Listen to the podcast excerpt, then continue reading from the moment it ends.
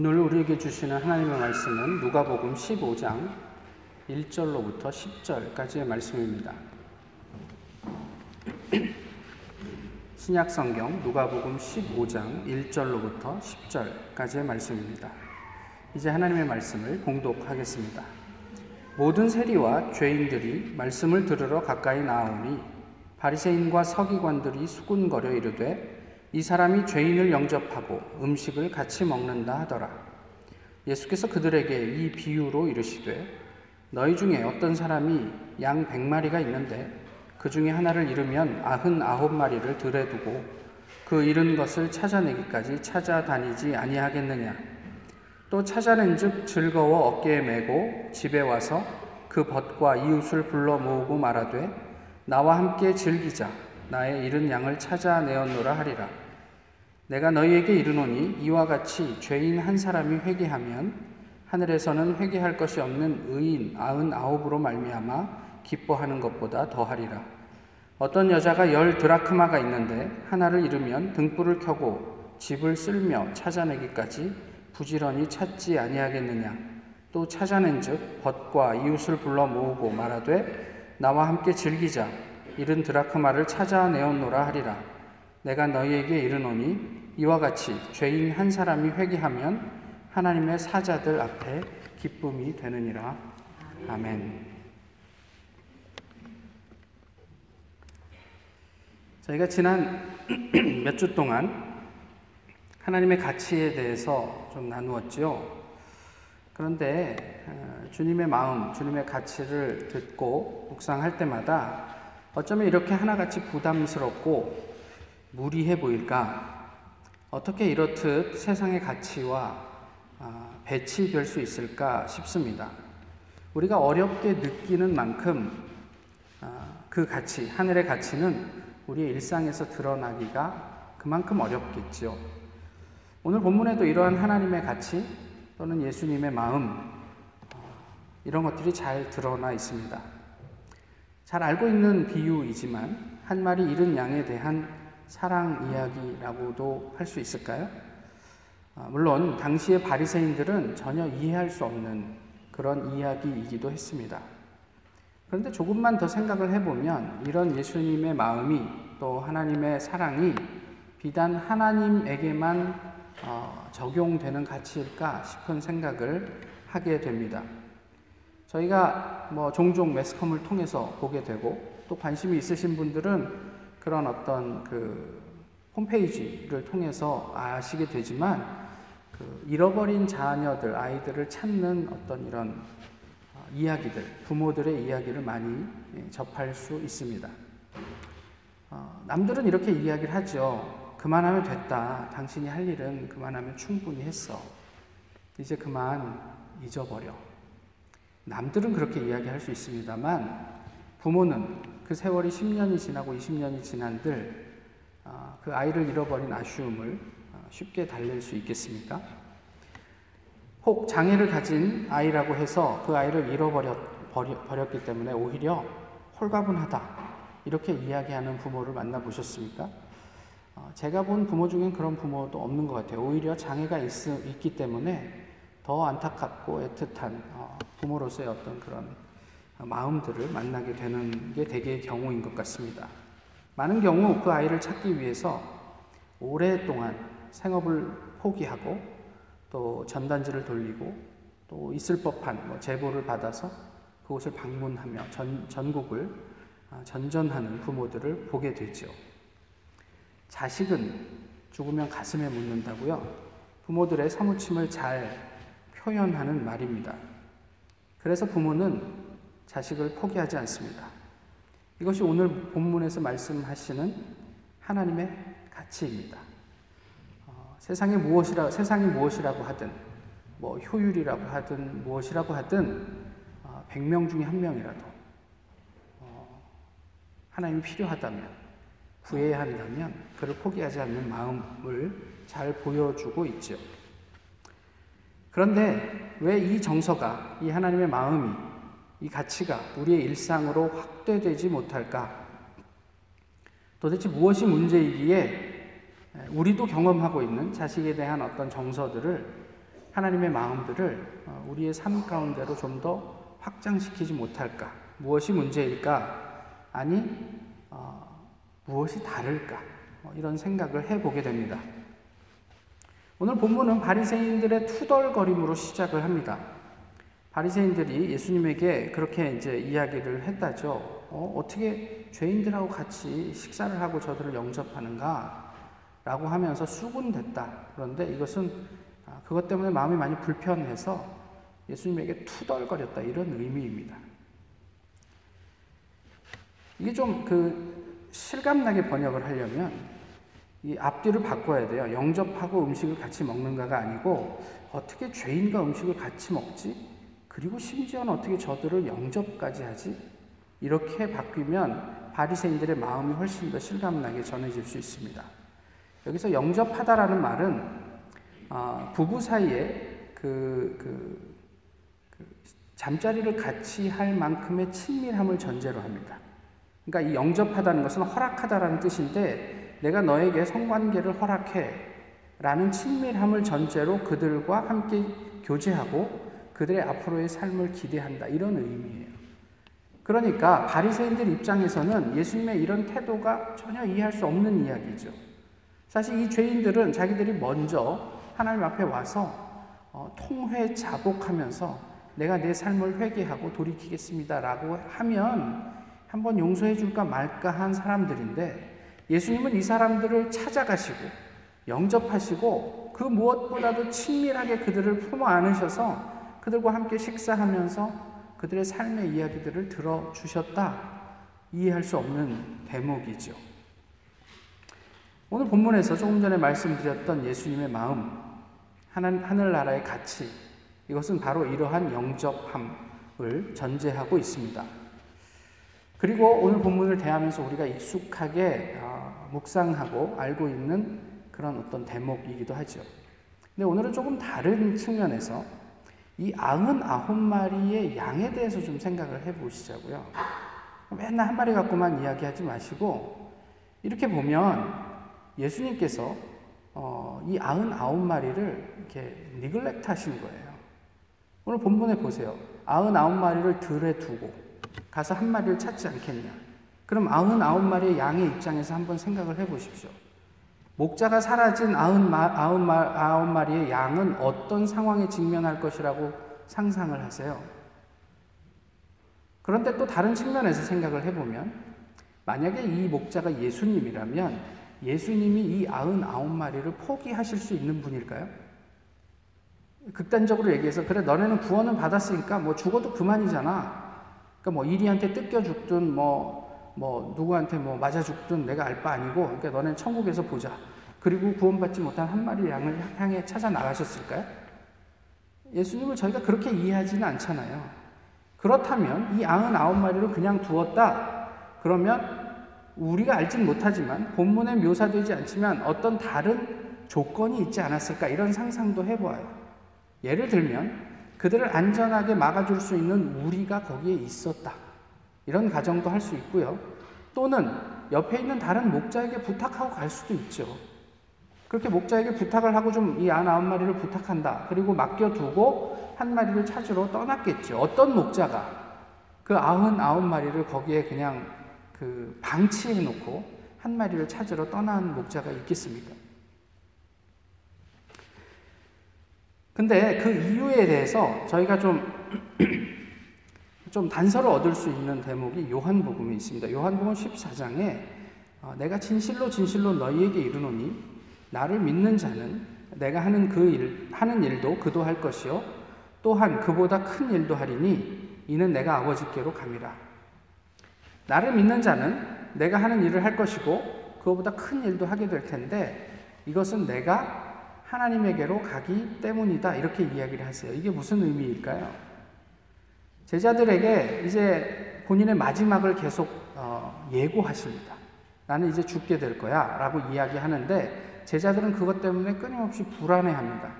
아니 우리의 스승님이 자꾸 사라진다고 얘기하시니 이게 우리 어떻게 하면 됩니까 앞으로? 근데 예수님은 끊임없이 제자들을 격려하죠. 너희는 모든 것을 할 수 있어. 내가 하는 것보다 훨씬 더 큰 일을 감당할 수 있게 될 거야. 그런데 그 전제, 그 이유를 무엇이라고 밝히시냐면 그것은 내가 하나님에게로 가기 때문이야. 이렇게 얘기를 하는 거예요. 이걸 좀 달리 표현을 하면 제자들을 향해서 예수님이 이제는 너희가 독립할 때가 되었어. 하산할 때가 되었어. 이런 이야기이기도 한 거죠. 이스라엘이 출애굽을 할 때 당시에 모세를 모세와 더불어서 출애굽을 했습니다. 그런데 가나안에 들어갈 때 하나님께서 모세를 광야에서 죽이셨어요. 아니 뭐 이제 부르셨어요. 그리고 여호수아 혼자 철저하게 그 모든 지도자로서의 몫을 감당하도록 하셨어요. 여호수아 처음 시작할 때 저희가 잘 알고 있지만 하나님이 제일 많이 하신 말이 두려워하지 마라. 담대하라. 이런 말씀이었단 말이에요. 그러니까 한 민족을 그 출애굽할 때 한 200만이었으니까 40년이 지난 이, 지금 이 시점은 몇 명이었을지 우리가 추측은 할 수 없는데 어쨌든 200만 이상이었지 않았겠어요? 이 사람들을 인도해서 가나안에 들여야 한다는 이 막중한 책임감 속에 여호수아는 끊임없이 하나님 앞에 내가 이것을 감당할 수 있겠습니까? 라는 어떤 기도를 하지 않았을까요? 그때 하나님께서 두려워하지 마라. 담대하라. 좌로나 우로나 치우치지 말고 내가 너에게 명한 모든 것을 그대로 행하면 너희가 종국에는 아, 하나님의 나라를 하나님께서 완성하신 완성하시는 이스라엘을 보게 될 거야. 이런 말씀을 하셨던 거죠.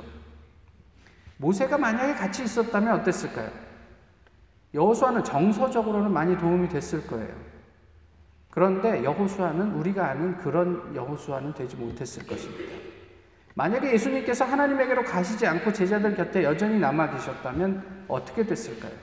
제자들은 어쩌면 사도가 되지 못했을 것입니다. 그 외로움과 고독을 구별합니다. Loneliness하고 solitude를 구별한단 말이에요. 그래서 4절에 아까 말씀드렸듯이 이 들, 들에 남겨뒀다 할 때 이 들판은 in the open이라는 의미인데요. 형용사로 의로운, 씁쓸한, 쓸쓸한, 또 광야 같은 이런 의미를 가지고 있어요. 그러니까 이 들에 남겨뒀다. 만약에 이 아흔아홉이 그 기존에 예수님을 믿는 사람들을 포함하고 있는 의미라면 들에 남겨둔 이유는 광야는 성경에서 어떤 모티브냐면 하나님을 만나는 자리입니다. 예수님께서도 사역을 시작할 때 성령에 이끌려서 성령에 내몰려서 광야로 가셨고 거기에서 자신의 사역을 다시 한번 확인하셨습니다. 광야가 그런 자리란 말이에요. 우리가 느끼는 외로움을 고독으로 승화시키는 자리입니다. 예수님이 떠나지 않으면 경험할 수 없는 자리. 철저하게 나와 하나님 사이에서 어, 이게 스트럭을 하면서 어, 겨, 경험하게 되는 성숙의 자리. 그리고 진정한 독립적 자유인으로 거듭나는 자리라는 말이에요. 우리는 끊임없이 그럼에도 불구하고 예수님에게 의지하죠. 주님께서 우리에게 무엇이라 말씀하시는지 보다는 그래도 내 옆에 예수님이 도깨비 방망이처럼 계셔 주셨으면 좋겠다 이런 마음들이 있습니다. 그것뿐입니까? 사람에게도 의지하죠. 네. 이런, 이런 모습들을 우리가 보게 됩니다. 다시 말씀드리면 우리 모두는 하나님 앞에서 동일한 자녀로 창조되었다. 지난주에도 그런 이야기를 나누었어요. 하나님이 목사와 장로를 창조하지 않으셨어요. 그리고 뭐, 그 교인들을 창조하지 않으셨어요. 모두 하나님의 자녀로 창조하셨단 말이에요. 목사와 성도가 있는 게 아니고, 우리 모두가 성도로 하나님 앞에 단독자로 서게 될 것입니다. 그리고 그 성도가 성숙하도록 하기 위해서 예수님은 때때로 우리를 외로움 가운데 방치하시기도 한다, 이런 말이에요. 근데 그냥 계속 외로워라 이런 목적으로 방치하시는 게 아니라 이제 너희가 그 외로움을 고독으로 이렇게 성숙시킬 때가 되었기 때문에 그렇게 방치하시는 거예요. 예전에도 그런 이야기들을 종종 나누었지만 어린아이가 걸음마를 시작할 때 처음에는 부모가 끝까지 잡아줍니다. 그러나 얘가 어느 정도 좀 걷는다 싶으면 두 발짝, 세 발짝 뒤에서 부모가 기다리죠. 그런데 이 아이들은 첫 발자국을 뗄 때 이 세상을 다 이게 짊어지는 듯한 그런 부담과 두려움을 가지고 발자, 발, 발을 뗀다고 그러잖아요. 그리고 그가 넘어지려고 할 때 부모는 다가서 잡아주는 거죠. 때로는 우리로 하여금 그런 성숙을 위해서 그냥 홀로 내버려 두게도 하시는 그 모습들을 오늘 양, 양 아흔, 아흔 마리를 통해서 좀 저희가 묵상을 해보게 됩니다. 그리고 예수님은 우리를 믿고 잘 버텨내리라 믿고 또 한 명의 생명, 성도를 찾아 지금도 어, 어디선가 일하고 계시단 말이에요. 그게 예수님이 일하시는 것이기도 하지만 또 우리에게 우리를 통해서 그 일을 부탁하시는 것이기도 하다 이렇습니다. 또 다른 의미로 이 99마리는요. 구원이 필요 없다고 생각하는 사람들입니다. 오늘 본문의 1차적인 그 청작 듣는 사람은 누구냐면 바리새인과 서기관이에요. 그런데 이 비유는 바리새인과 서기관들이 예수님이 죄인들과 함께 하고 있는 것을 투덜투덜대면서 비난하는 데 대한 예수님의 답이란 말이죠. 예수님은 모든 인간을 구원하기 위해서 이, 상, 이 세상에 오셨는데 그것과는 별개로 바리새인들은 적어도 자신은 예수님이 필요 없는 사람들이라고 생각하고 있었어요. 왜냐하면 하나님 앞에 너무나 완벽했기 때문에 하나님께서 말씀하신 율법을 적어도 나는 문자적으로 잘 지키고 있다고 생각하는 또 저희는 그것을 오해라고 하는데 그렇게 착각하고 있었기 때문에 그렇다는 거예요. 아까도 말씀드렸지만 목자 없이 들에 방치된 양들이 어떤 운명에 처하게 되는지는 우리가 잘 알지요. 다만 간이 배 밖으로 나온 양들은 이렇게 이야기합니다. 우리는 목자가 필요 없어. 우리는 목자 없이도 충분히 우리 스스로를 지키고 구원해낼 수 있어. 예수님은 바리새인들에게 그런 이야기를 하시는 거예요. 목자 없이 그, 그, 목, 이들이 그래서 예수님을 끊임없이 밀어냅니다. 자신의 목자들을 밀어낸단 말이에요. 이들에게 예수님이 말씀하시죠. 4절과, 아니, 6절과 9절의 말씀인데, 나와 함께 즐기자. 이렇게 얘기를 하세요. 이런 영혼을 찾아오고, 그 영혼 때문에 우리가 함께 기뻐할 수 있지 않을까? 그런데 1차적인 대상이 누구냐면, 너희들이야. 이렇게 얘기를 하고 있는 거예요. 예수님. 이게 자칫 잘못하면 이게 굉장한 어떤 그런 두려운 말씀이 될 수도 있는데요. 말을 해도 통하지 않을 곳을 외면하고 어, 이런 양을 찾아가시는 예수님의 모습도 형상화될 수 있지 않을까 싶은 생각이 드는 거예요. 너무 의로워요. 그래서 예수님 더 이상 의미가 없어요. 저희가 바리새인과 예수님의 어떤 관계들을 잘 알고 있지 않습니까? 그래서 내가 뭐 교회를 몇 년 다녔는데 그러면서 우리는 예수님을 믿는다고 하지만 끊임없이 우리의 일상 속에서는 예수님을 배제하고 있는 것은 아닌가 싶은 거죠. 이들에게 예수님은 조금 전에 말씀드렸던 것처럼 나와 같이 기뻐하자 이렇게 얘기를 합니다. 저희가 오해하지 말아야 할 것은 무엇이냐면 예수님이 바리새인들을 완전히 무시하지 않으셨다는 거예요. 적어도 그들의 도덕적인 수준은 예수님이 인정해 주셨습니다. 마태복음 5장에서 무슨 이야기가 있습니까? 너희 의가 서기관과 바리새인보다 낫지 아니하면 결단코 천국에 들어가지 못하리라. 예수님은 그들의 적어도 삶의 모습도 외적으로 드러나는 그들의 도덕 의식이나 수준 정도는 인정해 주셨어요. 예수님께서 문제를 삼으시는 것은 그들이 가지고 있는 오해입니다. 이것을 때때로 교만이라고 표현하고 때때로는 아는 것 같지만 무지하다고 표현합니다. 너희가 듣기는 들어도 듣지 못하고 알기는 알지만 알지 못한다라고 이야기하는 선문답 같은 이야기가 이 속에 포함이 되는 거예요. 말은 번드르르 하고 모든 것을 알고 있는 것 같지만 말과 삶이 다른 신앙을 예수님은 문제 삼고 있는 것이죠. 바리새인들에게.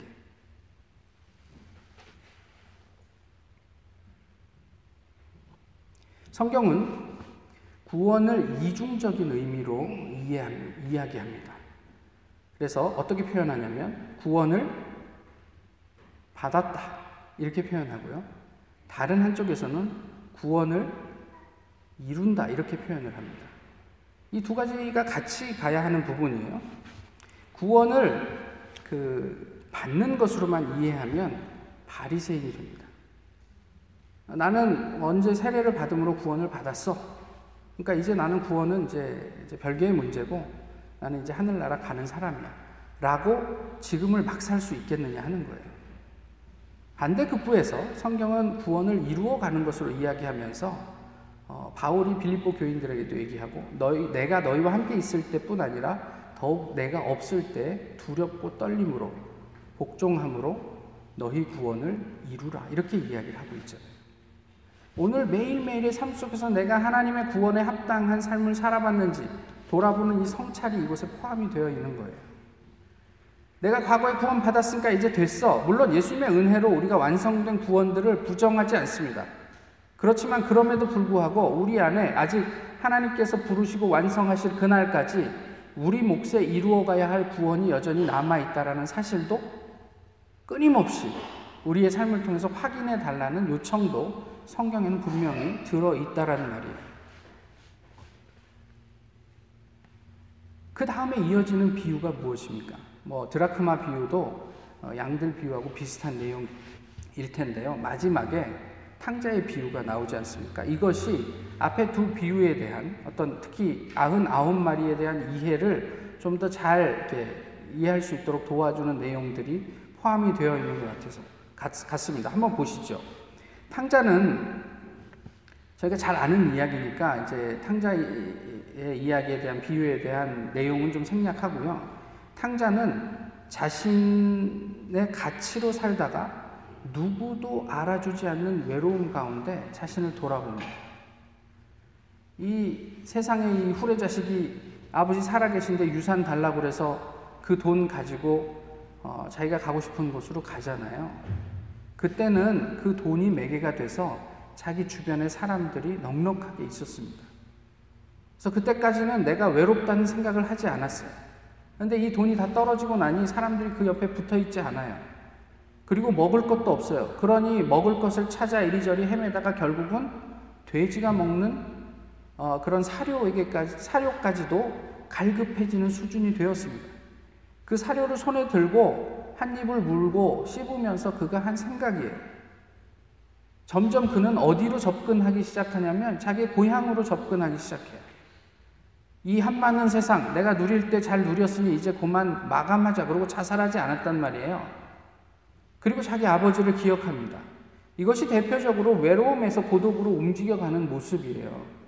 내 삶이 극적으로 어떤 조건이 바뀌었다 이런 것을 포함하는 게 아니라 이제까지 잊고 살았던 아버지 본향에 대한 생각들을 다시 한번 하기 시작했다라는 거예요. 그래서 이제는 내가 주변에 사람이 없는 것이 더 이상 문제가 되지 않습니다. 그리고 내가 아버지에게 가면 적어도 밥은 먹고 살 수 있지 않을까라는 생각을 하게 되고 실제로 아버지에게로 돌아가죠. 근데 반면 지금 아버지와 같이 살고 있는 탕자의 형은 아버지가 나를 끊임없이 의노했다고 생각해요. 그래서 아버지의 무관심 속에 나는 아무것도 누리는 게 없다고 생각해요. 그리고 스스로 어, 아버지의 현존에 있으면서도 전혀 성숙하지 못한 모습으로 살아가고 있었습니다. 이렇던 동생이 돌아와도 기뻐해 줄 수 없을 만큼 그는 마음이 강팍해졌어요. 탕자는 이렇게 돌아오면서 자기는 용서받기 어려운 죄인이다 라고 생각했습니다. 그래서 아버지에게 이렇게 생각을 하죠. 그냥 나는 아버지의 종이, 종의 한 사람으로만 이해해 주시면 감사하겠습니다. 그냥 종으로 삼아 주십시오. 저는 아들들 자격이 없는 죄인입니다. 이렇게 이야기를 하죠. 그런데 탕자의 형은요, 적어도 자신은 동생과는 다르다고 이해했어요. 저 후레 자식, 저 죄인, 어떻게 저 죄인을 아버지는 이렇게 대우해 줄 수 있나? 조금 전에 얘기했던 것처럼 용납할 수 있나? 나한테는 뭐, 뭐, 닭 한 마리도 안 잡아주더니 저 자식이 돌아오니까 소를 잡고 잔치를 벌여 이해할 수 없는 모습이죠. 오늘 본문에 나와 있는 바리새인을 아주 대표하는 모습을 그리고 있습니다. 그래서 거지 같은 동생을 용납하고 품어주는 아버지를 아주 못마땅하게 생각합니다. 저희가 하나님 앞에 있으면 뭐 합니까? 우리가 예수 그리스도를 날마다 고백한들 뭐 합니까? 우리의 삶은 전혀 그것을 반영하지 못한다면 우리가 도대체 무엇으로 하나님 앞에서 내가 하나님 앞에 구원, 마땅히 구원받을 자격이 있는 사람이라고 이야기할 수 있단 말이에요. 물론 우리의 어떤 자격 때문에 구원받는 것은 아니지만 우리가 10년, 20년을 예수님과 동행했다고 하면서 우리가 예수님의 마음을 닮아가지 못한다면 도대체 우리가 동행하고 있는 그 예수는 예수님이 맞는가? 이런 정도는 저희가 돌아보아야 하지 않겠느냐는 말이에요. 요즘 한국은 초등학생을 대상으로 한 학습지 교사들에 대한 이제 이야기들이 좀 있었던 것 같아요. 근데 이게 아주 그 인기가 많은 교사가 있었던 모양이죠. 그래서 그 이 학습지 회사들도 그 교사를 유치하려고 애를 많이 쓰고 또 그 연봉을 많이 올려주고 또 부모들도 그 교사에게 애, 애원해가지고 자기 아이를 좀 가르쳐 달라고 이렇게 부탁을 하고 그런 어떤 어, 소위 말해 스타 교사가 있었던 것 같습니다. 그래서 이제 일주일에 한 번 정도씩 집으로 이제 와서 아이들 한 30분 정도 공부하는 걸 지도해주고 돌아가잖아요. 근데 이분이 요즘 문제가 됐어요. 어, 뭐 이렇게 physically 무슨 contact이 있었던 건 아니지만 초등학교 아이들 대상으로 어, 하지 말아야 할, 뭐 찍지 말아야 할 사진을 찍고 뭐 이러, 이랬던 것들. 그러니까 교사랑 아이 둘만 있, 있는 방에서 그랬다는 거죠. 그렇게 애원해갖고 그 교사를 자기 딸 아이의 방에 들인 이 엄마가 그 모든 사건이 밝혀지고 나서 한 이야기입니다. 지금 4학년인데요. 저 사실 놀이터도 애들끼리만 안 보내요.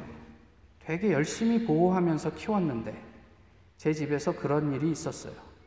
고양이한테 생선을 맡긴 격이 되어버렸으니까요. 언감생심. 이 선생님이 우리 아이를 상대로 그런 못된 짓을 하고 있을 것이라고 바로 문 너머에서 그런 짓을 하고 있을 것이라고 생각조차 못했죠.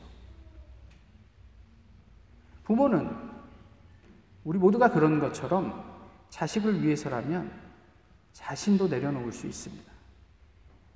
그러나 때로는 그런 부모의 사랑이 자식을 해치기도 합니다. 하나님은 우리를 가슴으로 품으셨어요.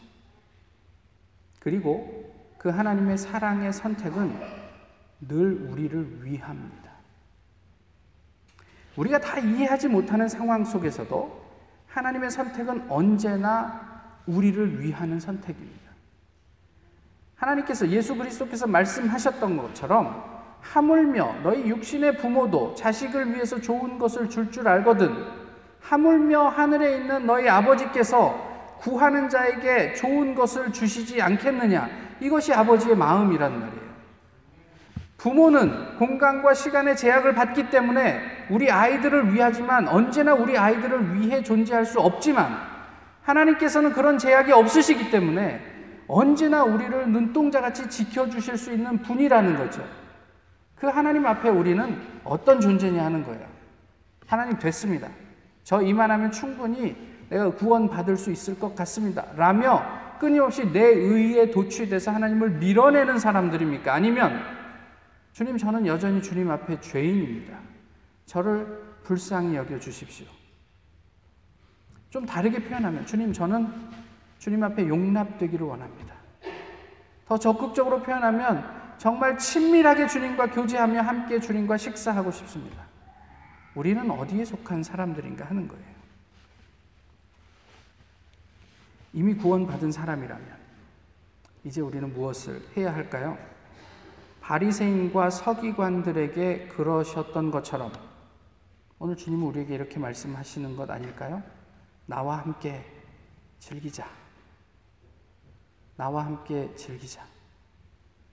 주님과 함께 즐기는 것은 무엇을 의미할까요? 하늘의 가치를 살며 주님과 더불어 한 영혼의 생환을 기뻐하는 우리 주님의 교회 공동체가 될 수 있겠습니까? 우리 한 사람 한 사람을 가슴으로 품으시는 하나님을 우리가 신뢰하면서 우리의 일상을 하나님의 나라로 만들어 갈 수 있을까요? 오늘 우리 주님의 마음이 우리 모두를 그런 자리로 용납하시고 품어내실 수 있기를 소망합니다. 기도하겠습니다. 귀하신 주님, 오늘도 저희 주님 앞에 이렇게 예배하게 하심을 감사합니다. 저희 연약함과 부족함을 주님께서 극률히 여겨 주시기를 원하고 저희 또한 날마다 저희의 삶을 돌아보며 주님 앞에 구원을 이루어가는 주님의 백성들이기를 소망합니다. 주님과 긴밀히 교제하게 하시고 그 안에서 하나님의 사랑을 넉넉하게 받아 누리는 모두가 되게 하여 주시옵소서. 세상 가운데 그 사랑을 나누고 어, 공유하며 주님의 나라를 이루어가는 우리 모두가 되도록 주께서 저희를 날마다 지키시고 인도해 주시옵소서. 주님의 사랑을 감사드리며 예수 그리스도의 이름으로 기도하옵나이다. 아멘. 찬송가 297장입니다.